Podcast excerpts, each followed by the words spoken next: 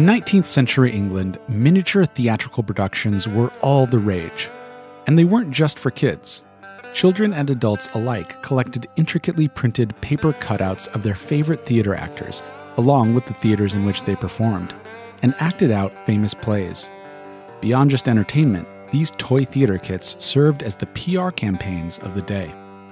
This is the Craftsmanship Quarterly Podcast, a show about the artisans, makers, and innovators who are creating a world built to last.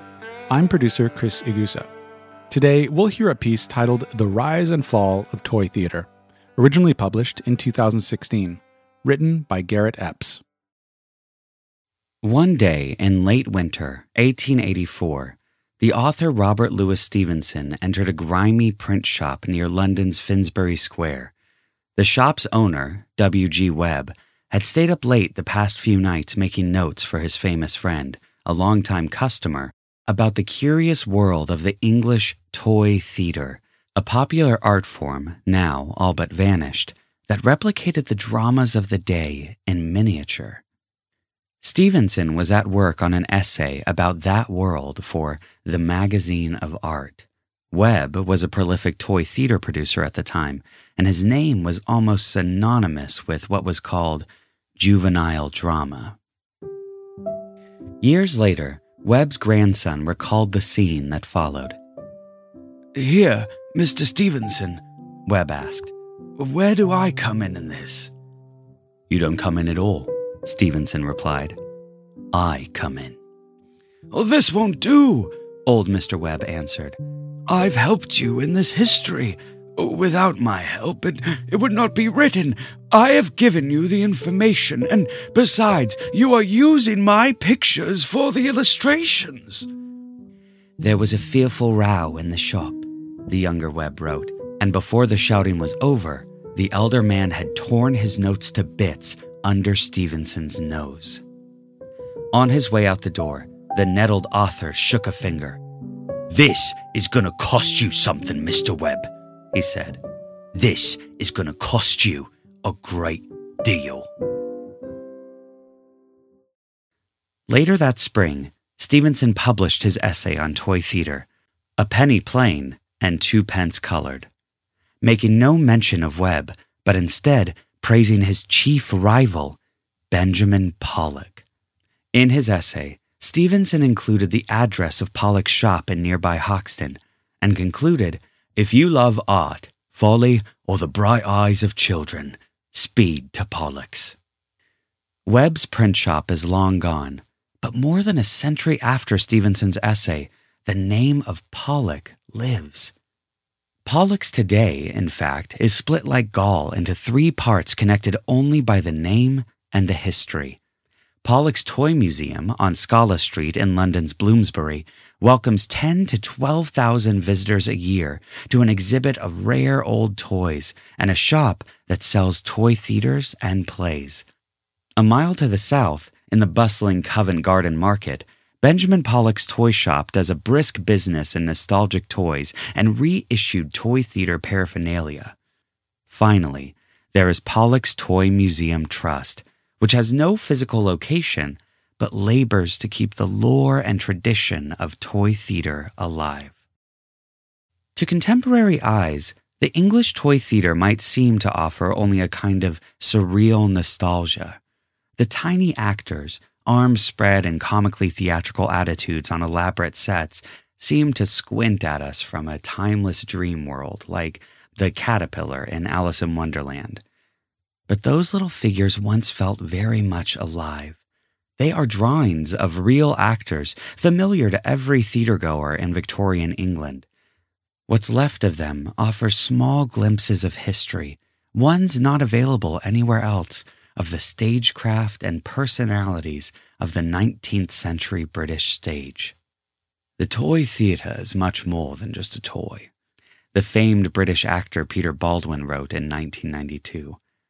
The spirit of early 19th century theatre can only be recaptured by the scene and character sheets of the English juvenile drama. A toy theatre was, as we will see, a tiny but complex structure, as intricate and lovingly assembled in its way as model railroads can be for today's hobbyists. In its prime, it was not a nostalgic hobby, but a breathless bulletin from the newly emerging world of mass communications and global celebrities, a chance for ordinary people to touch their heroes in person. As the Industrial Revolution gathered speed in the early 19th century, masses of former country folk emigrated from the countryside into English cities. They often sought escape, even if only temporary, from the harsh conditions of factory labor and tenement life. The popularity of gin was one result, but the theater offered a healthier respite. Plays became mass spectacles akin to contemporary Broadway shows like The Lion King or Spider Man. The demand for cheap seats was rapacious. When the Covent Garden in 1809 raised ticket prices, playgoers rioted inside the theater night after night for three months until the disorder compelled the owners to apologize and reduce them. Meanwhile, theaters grew. By mid century, for example, Drury Lane seated 3,000. The Sadler's Wells featured a tank in front of the stage where the producers staged mock naval battles. Theatrical publishers, shops with names like West, Jameson, and Hodgson, dispatched multiple artists to the opening of each new production. One artist would hastily sketch the actors, mimicking their theatrical poses, Another would draw the scenery, producing backdrops and wings. A writer hastily annotated the script to show where and how action occurred. The team turned over their drawings to the printer, who prepared sheets depicting the actors and scenery and a tiny booklet of script. The rendering of the scenery and actors is antique, but far from crude. Among the art workers who grubbed out a living in the trade were the youthful poet and artist William Blake and George Cruikshank, later a famed caricaturist and illustrator of Dickens. Once drawn, the sheets were printed through a combination of etching, engraving, and lithograph. These were sold by the sheet, as Stevenson noted, either in black and white to be hand painted by the buyer or, for double the price, already colored.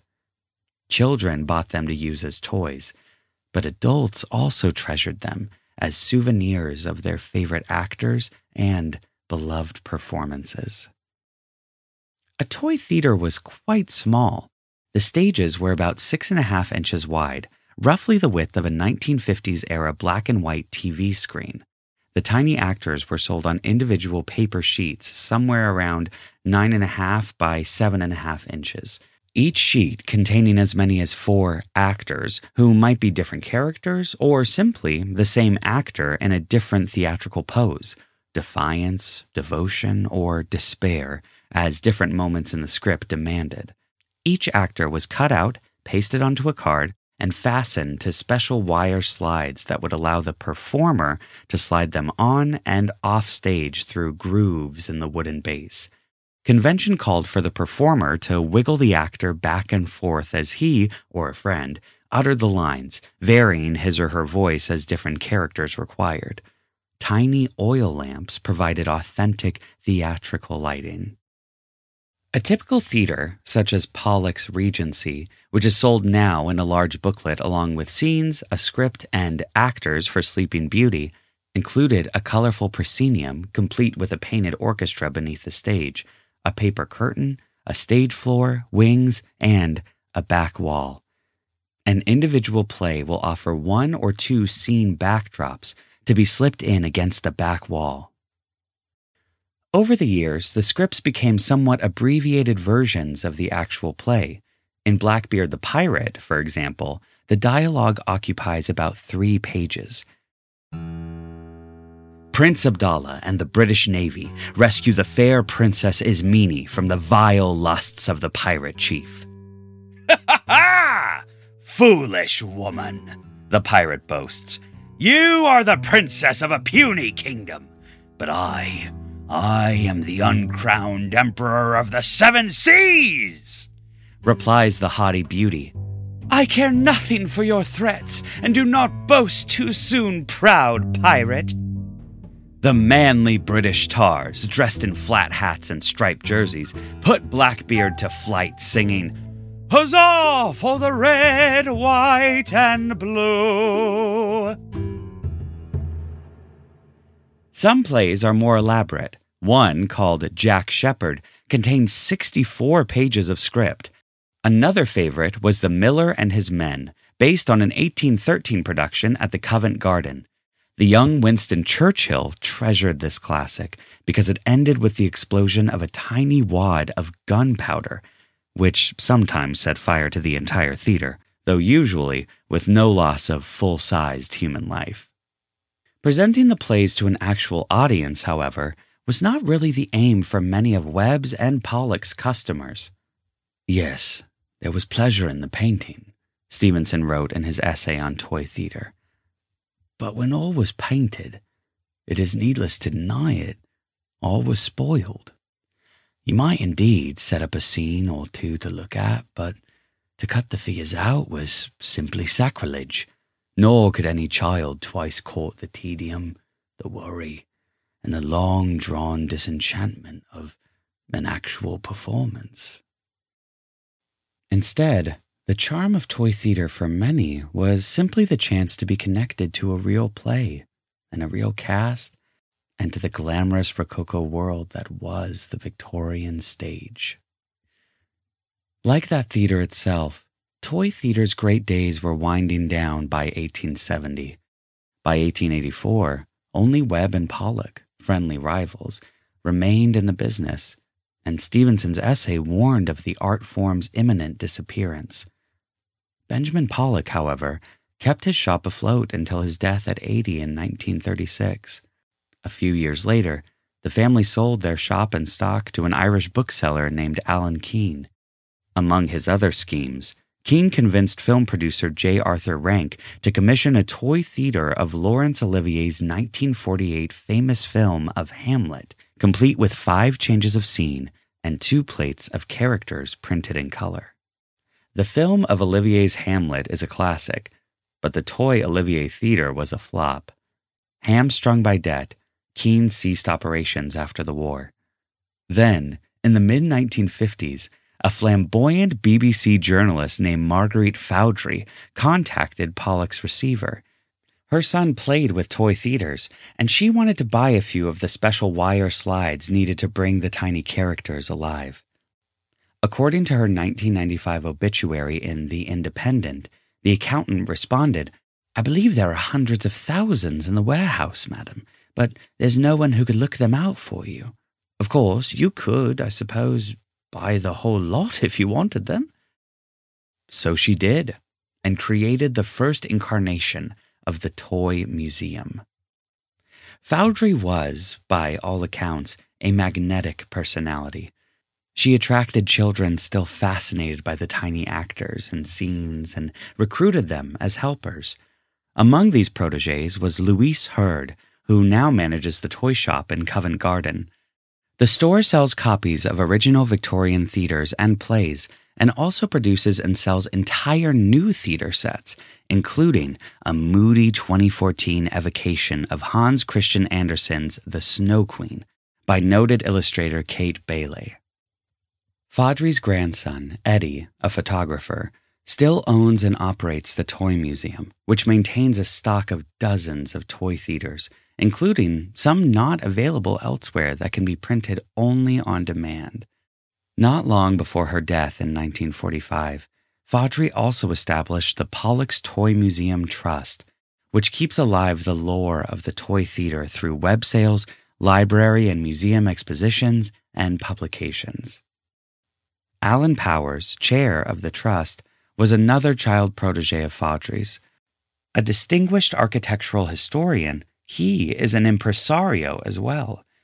On a recent August Sunday, he gathered 50 enthusiasts for a production of The Waterman, a romantic drama depicting an annual boat race on the Thames. Powers deployed his own personal theater for the production, complete with electric footlights, and gave voice to the cutout of Tom Tug, the dashing boatman. The performance took place at the Art Workers Guild in Bloomsbury, which traces its origins to 1884. One past master was the noted artisan and radical thinker William Morris. The 50 adults were rapt as the cast stamped their feet to simulate the sound of movement. All stood when the performance ended with a chorus of Rule Britannia. The lone small boy present drifted away from the performance, however. He found more excitement in leading his faithful dog back and forth across the front of the hall with the false promise of a lick at the ice cream in his hand.